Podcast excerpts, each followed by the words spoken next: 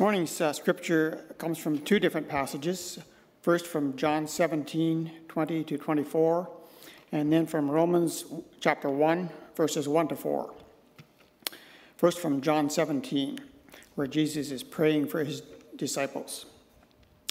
My prayer is not for them alone. I pray also for those who will believe in me through their message, that all of them may be one. Father, just as you are in me and I am in you, may they also be in us, so that the world may believe that you have sent me. I have given them the glory that you gave me, that they may be one as we are one, I in them and you in me, so that they may be brought to complete unity. Then the world will know that you sent me and have loved them, even as you have loved me. Father, I want those you have given me to be with me where I am and to see my glory, the glory you have given me because you loved me before the creation of the world. And then going to the beginning of uh, Paul's letter to the Romans. Paul, a servant of Christ Jesus, called to be an apostle and set apart for the gospel of God, the gospel he promised beforehand through his prophets in the Holy Scriptures regarding his Son, who, as to his earthly life, was a descendant of David, and who through the Spirit of holiness was appointed the Son of God in power by his resurrection from the dead, Jesus Christ our Lord. This is the word of the Lord.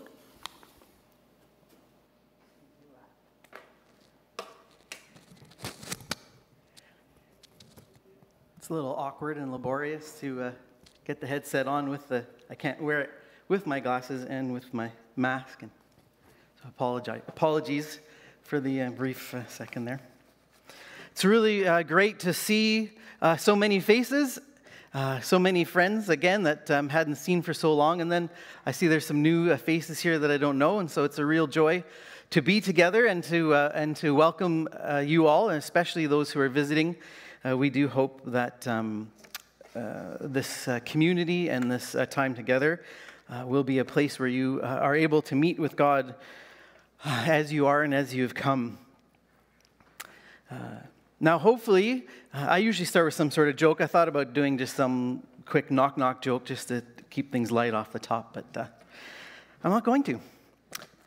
Uh, as hopefully everyone knows, and, uh, you know, one thing we I try not to do is to assume that we have, uh, that everyone's an insider. And so uh, we always, I want, always want to assume that not everyone is on the same page and is aware. So hopefully, most of us in this room this morning or online uh, knows that this past week, Canada, uh, we had our first National Day for Truth and Reconciliation in order to honor lost children and survivors of residential schools, their families, and communities. Now, this day, uh, which was September thirtieth, it's been called Orange Shirt Day, actually, since two thousand thirteen, although in some ways you wouldn't even know that uh, because it seems like all of a sudden everybody's got orange shirts and never did before, but this it's been since two thousand thirteen. Though, of course, it actually be started in nineteen seventy-three when Phyllis Webstad arrived at her residential school wearing a nice new orange shirt, Uh, which was then immediately taken away from her, along with other clothing, as part of Canada's generations-long practice of stripping away Indigenous culture, freedom, self-esteem uh, from the Indigenous peoples. And of course, as we know, most horrifically, and I'd say cowardly, the practice targeted children, thousands of whom died in these schools to further cultural genocide in the name of literally making Canada more white, and of making the Indigenous people more white. That is in all of the do documentation going back to the eighteen hundreds. That was the purpose. And now, of course, today we look at that and we go, are you, are you kidding me? And thank you, Jean, for your prayer about that.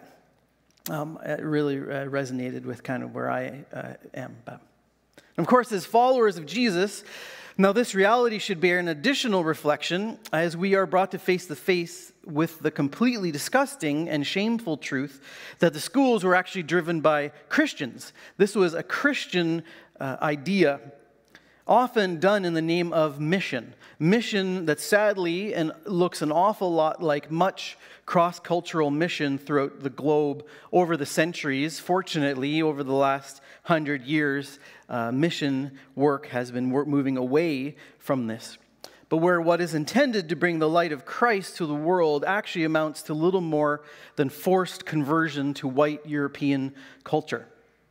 And this is done, of course, in Canada, was done through killing indigenous culture of the peoples uh, in the name of reaching them with the gospel.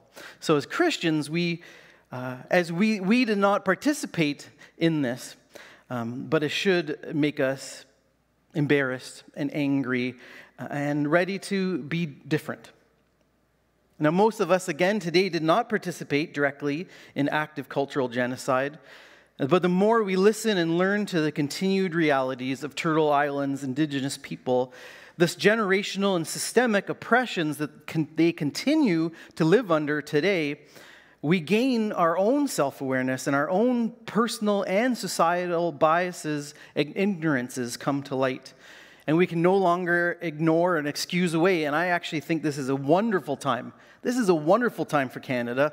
It's not a time to put our heads in the sand and just feel guilt and shame, though there is some validity to those feelings. But it's a wonderful time for us to grow and to learn and to let go of the places where we have held on to power and assumptions and biases. And then we can move past, no, that's not the right word. We can move forward together. And of course, this is not just for us as Canadians, even more than being Canadian, sorry, uh, well, most of us, um, sorry, I lost myself, that I threw in a little bonus there. This is not just us as Canadians, of course, even though more than being Canadian, this call is not merely political or patriotism. Our responsibility to be participants of change is, of course, deeply and primarily for us, more than being Canadian, it is deeply rooted in our faith. What does it mean to love Jesus if not to be reconcilers and justice makers? This past year and a half has been quite eye-opening, to say the least, in so many ways, and we've tried to touch on this throughout the year, but as we have an increased awareness of generations-long of systemic racism in our country, not only with Indigenous truth and reconciliation, but with Black Lives Matter, Asian hate, Islamophobia, we've had an increased awareness of continued divide between the equality of men and women in society as has been exemplified by the current challenges we're seeing in the States over women's rights over their own bodies. Regardless of your moral religious views on abortion, it does still come down to fighting over who has the right to a woman's body. As well as the Me Too movement, of course, revealing how much we silence the victim to protect the male and the powerful. We've seen that those who are lower in socioeconomic realities are more likely to get sick from uh, the COVID and from all realms. We're finding that even in our Canadian Charter of Rights, we're not allowed to discriminate on all kinds of things, but we actually can discriminate based on, uh, on your economic status. The charter actually allow, allows for that, and we're re- re- realizing these things to a deeper extent. And interwoven with all of these, we've seen, and let's be honest, we've added our voices in some way to this increasing polarization and the divisions in society, be it uh, left versus right, or progressive versus traditional, or masked versus anti-masker. Oh, that's right, and we had a pandemic too. Remember that? And I'm going to address all of this in the next twenty minutes. I'm just kidding. I'm merely trying to paint a, a picture um, of terrible things, but wonderful things. What an opportunity we have now that we live in to be coming face-to-face with these realities and to be part of change as followers of Christ. Because even with this painting, there is so much beauty and life and hope in the world. And in Christ, we can be a part of that. We have been a part of that, and we can continue to be. Now, I think it is important for us as followers of Jesus to seriously reflect on what kind of faith, hope, and love God is calling to us in this time of increased division and hostility. And so over the next eight weeks, we are going to be reflecting on God's call for us to be people of reconciliation. People who live out and celebrate unity and diversity, digging into what unity and diversity as the people of God looks like in a fractured world. Uh, one resource that we are going to be using to accompany us on this is a book called uh, The Beautiful Community by Irwin Ince Junior Um, our life groups will be um, having conversations around the themes of this book. So if you are interested in kind of digging deeper in that way with others in conversation, uh, please speak with Abby. Uh, Abby is one of our pastors uh, who led communion this morning. She'll happily connect you uh, with a life group.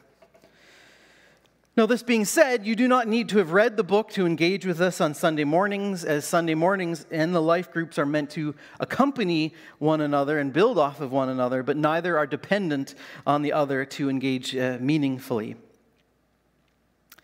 And uh, as is true for anything that we endeavor to do as a community whose center is God, we always want to ground ourselves in who God is, who God has revealed himself to be. And this is quite simple, right? I mean, God gave us the Scriptures and the Holy Spirit to lead us, so talking about who God reveals himself to be is easy. There's nothing divisive or controversial if you just read the Bible, right? Well, of course, wrong. We know that that's not true. Quite frankly, uh, I've been seeing these comments more and more recently. And anyone who starts a comment saying something like, a simple reading of the Bible tells us, or my Bible says, usually that person is about to say something that could be one of many different ways of looking and reading at Scripture, but they want to make sure that you know they've got the correct one. And they simply want you to shut up about anything or anyone who disagrees with them by first claiming they're the ones who have the true meaning of the Bible by saying, if you just read it, this is what you will come to. A Cherokee theologian, Bill Baldridge, addresses this when he writes, when Christians confuse their confessions of faith with absolute knowledge of reality, they invite a challenge of hubris. That's a fancy word for pride. When they confuse the limitations of their humanity with the nature of God, they invite blasphemy. Who can claim absolute knowledge of reality but God alone? So let's take, for example, uh, one of the most central revelations of God, and therefore one of our most central beliefs about who God is. Namely, that God is Trinity, that God is Father, Son, and Holy Spirit.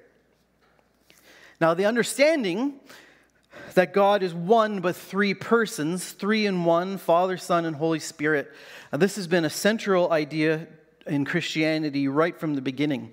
I mean, we hear it in Jesus' words, passages like uh, from the Gospel of John, which Garth read for us, where Jesus speaks of his eternal relationship with the Father, being one with the Father, sending the Holy Spirit as the Father has sent him.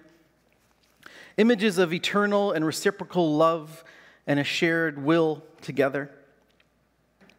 We also hear a lot about the relationship between Father, Son, and Holy Spirit in the New Testament letters. Passages like the reading that Garth did with the Romans, from Romans, portraying the shared work of Jesus, the Father, and the Spirit, and everything from the creation of the universe to the resurrection of Jesus to the restoration of all things in the new heaven and earth. Now, while there are hints of God being one, but somehow also more than one in the Old Testament, um, that's the part of the Bible that talks about uh, the history of the Jews and the Jewish uh, people uh, before the time of Jesus. It is right from the time of Jesus' teaching, his death and his resurrection, that God has most fully revealed the nature of who God truly is, that the one God of the Jews is actually an eternal divine relationship of love as Father, Son, and Holy Spirit. And I was Irwin Ince Junior, so that's um, uh, the guy who wrote this. I might just call him Irwin. We're not on first name basis, but his name is very long, so I'm just going to call him Irwin because, you know, we're going to be good friends one day.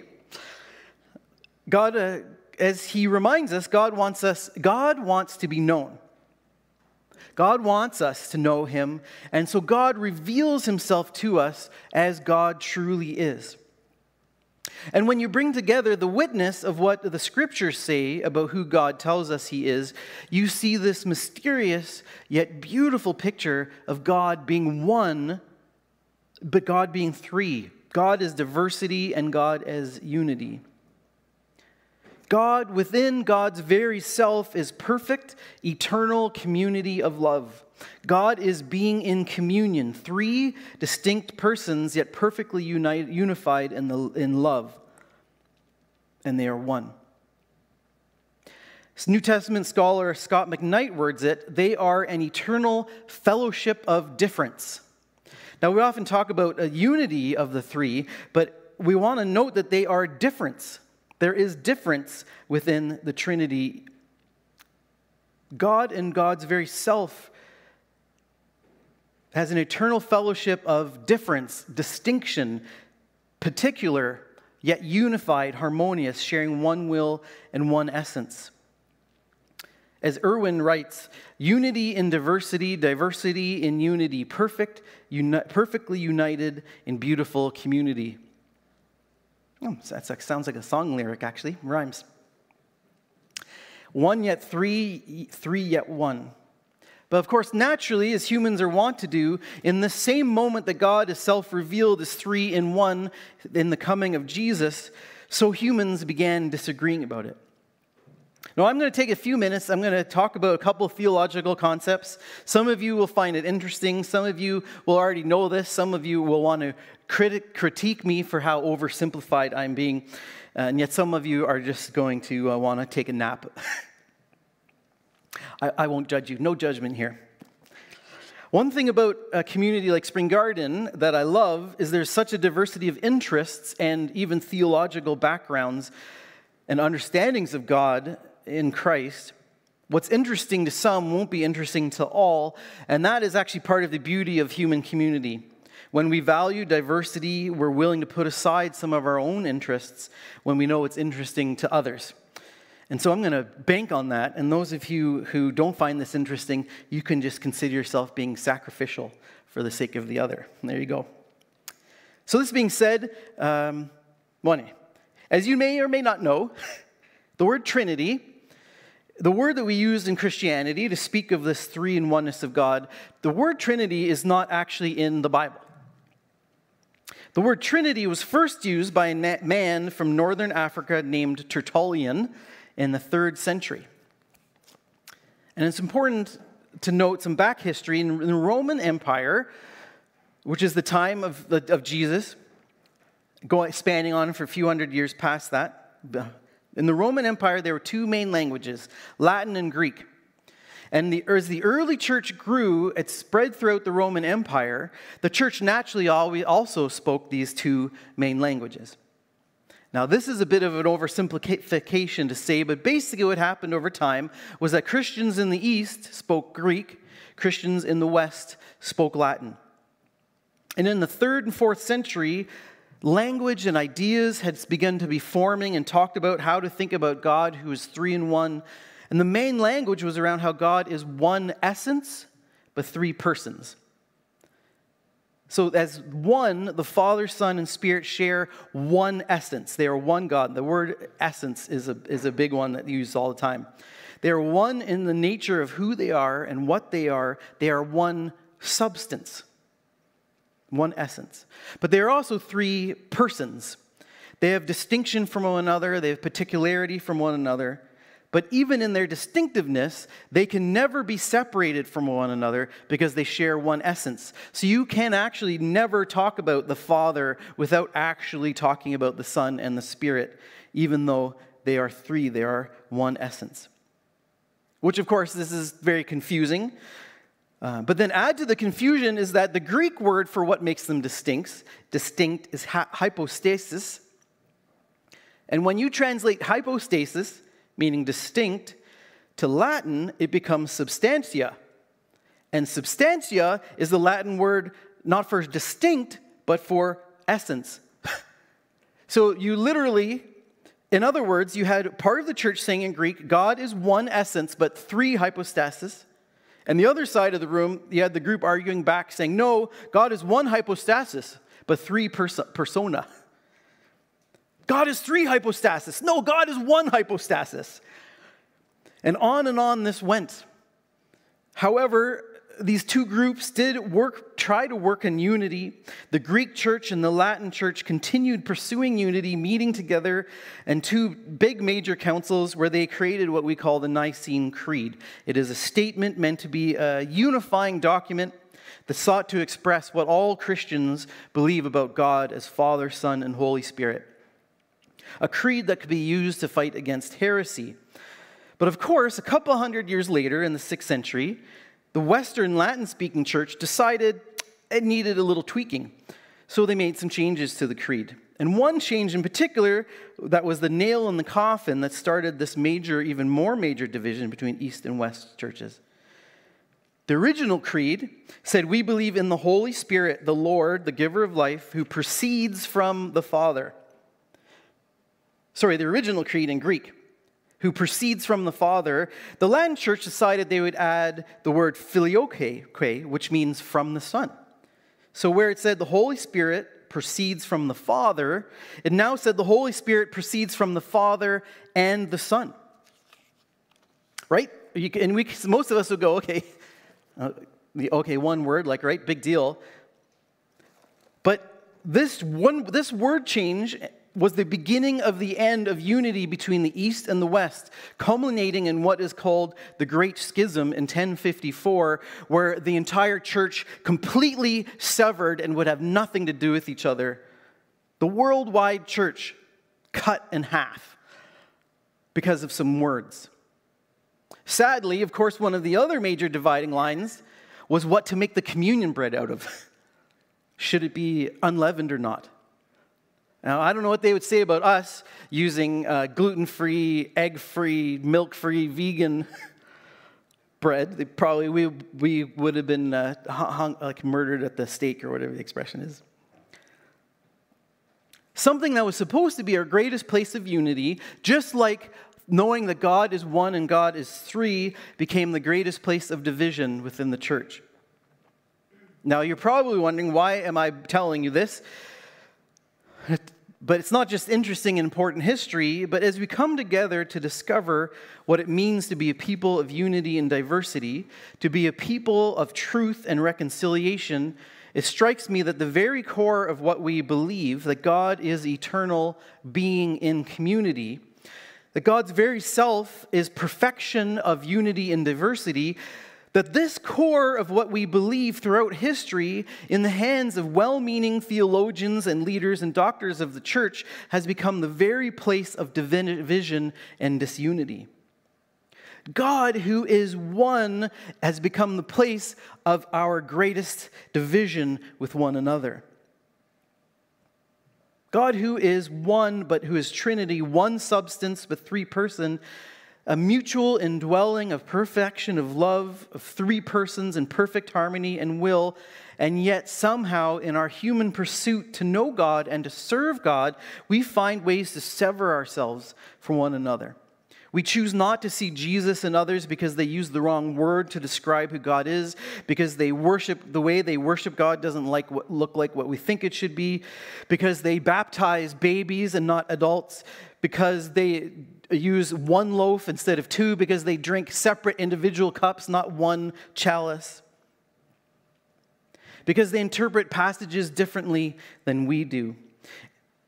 And so we seek safety of being with people who think like us, which through history has usually meant people who look like us, in the pursuit of a false god of infallible doctrine. I love theology, but the pursuit of infallible, perfect doctrine is a false god. However, as Irwin reminds us, fragmentation, division, disharmony, disunity, that's our story, but they are not God's story. God's story is the beauty Sorry, God's story is the story of beauty, and it is most profoundly seen in his communal life. Richard Twiss, he is a, an indigenous author from the uh, Teton Lakota tribe. He writes that God's unity is constituted by diversity, and God's diversity is rooted in unity of will and purpose. The church, therefore, is the church in as much as it has been included in that harmony. What the church is in its deepest reality, it is called to be in every aspect. Which to me means, if we truly believe in the God of Scriptures, if we truly seek to live as if Jesus is our Lord through the power of the Holy Spirit to the glory of God, then the deepest reality of who we are as people must be about unity constituted by diversity. We must find ways to put aside our petty fights about theology and doctrine and liturgy and ecclesiology so that we can live out and live in the unity of the Holy Spirit through the bond of peace.